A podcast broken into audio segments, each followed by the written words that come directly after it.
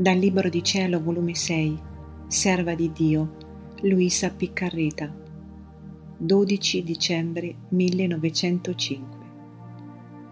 La parola di Dio è parola feconda che germina virtù. Continuando il mio solito stato, quando appena è venuto il benedetto Gesù mi ha detto, Figlia mia, quando la creatura opera il bene, parte da essa una luce che va al Creatore e questa luce dà gloria al Creatore della luce ed abbellisce d'una bellezza divina l'anima.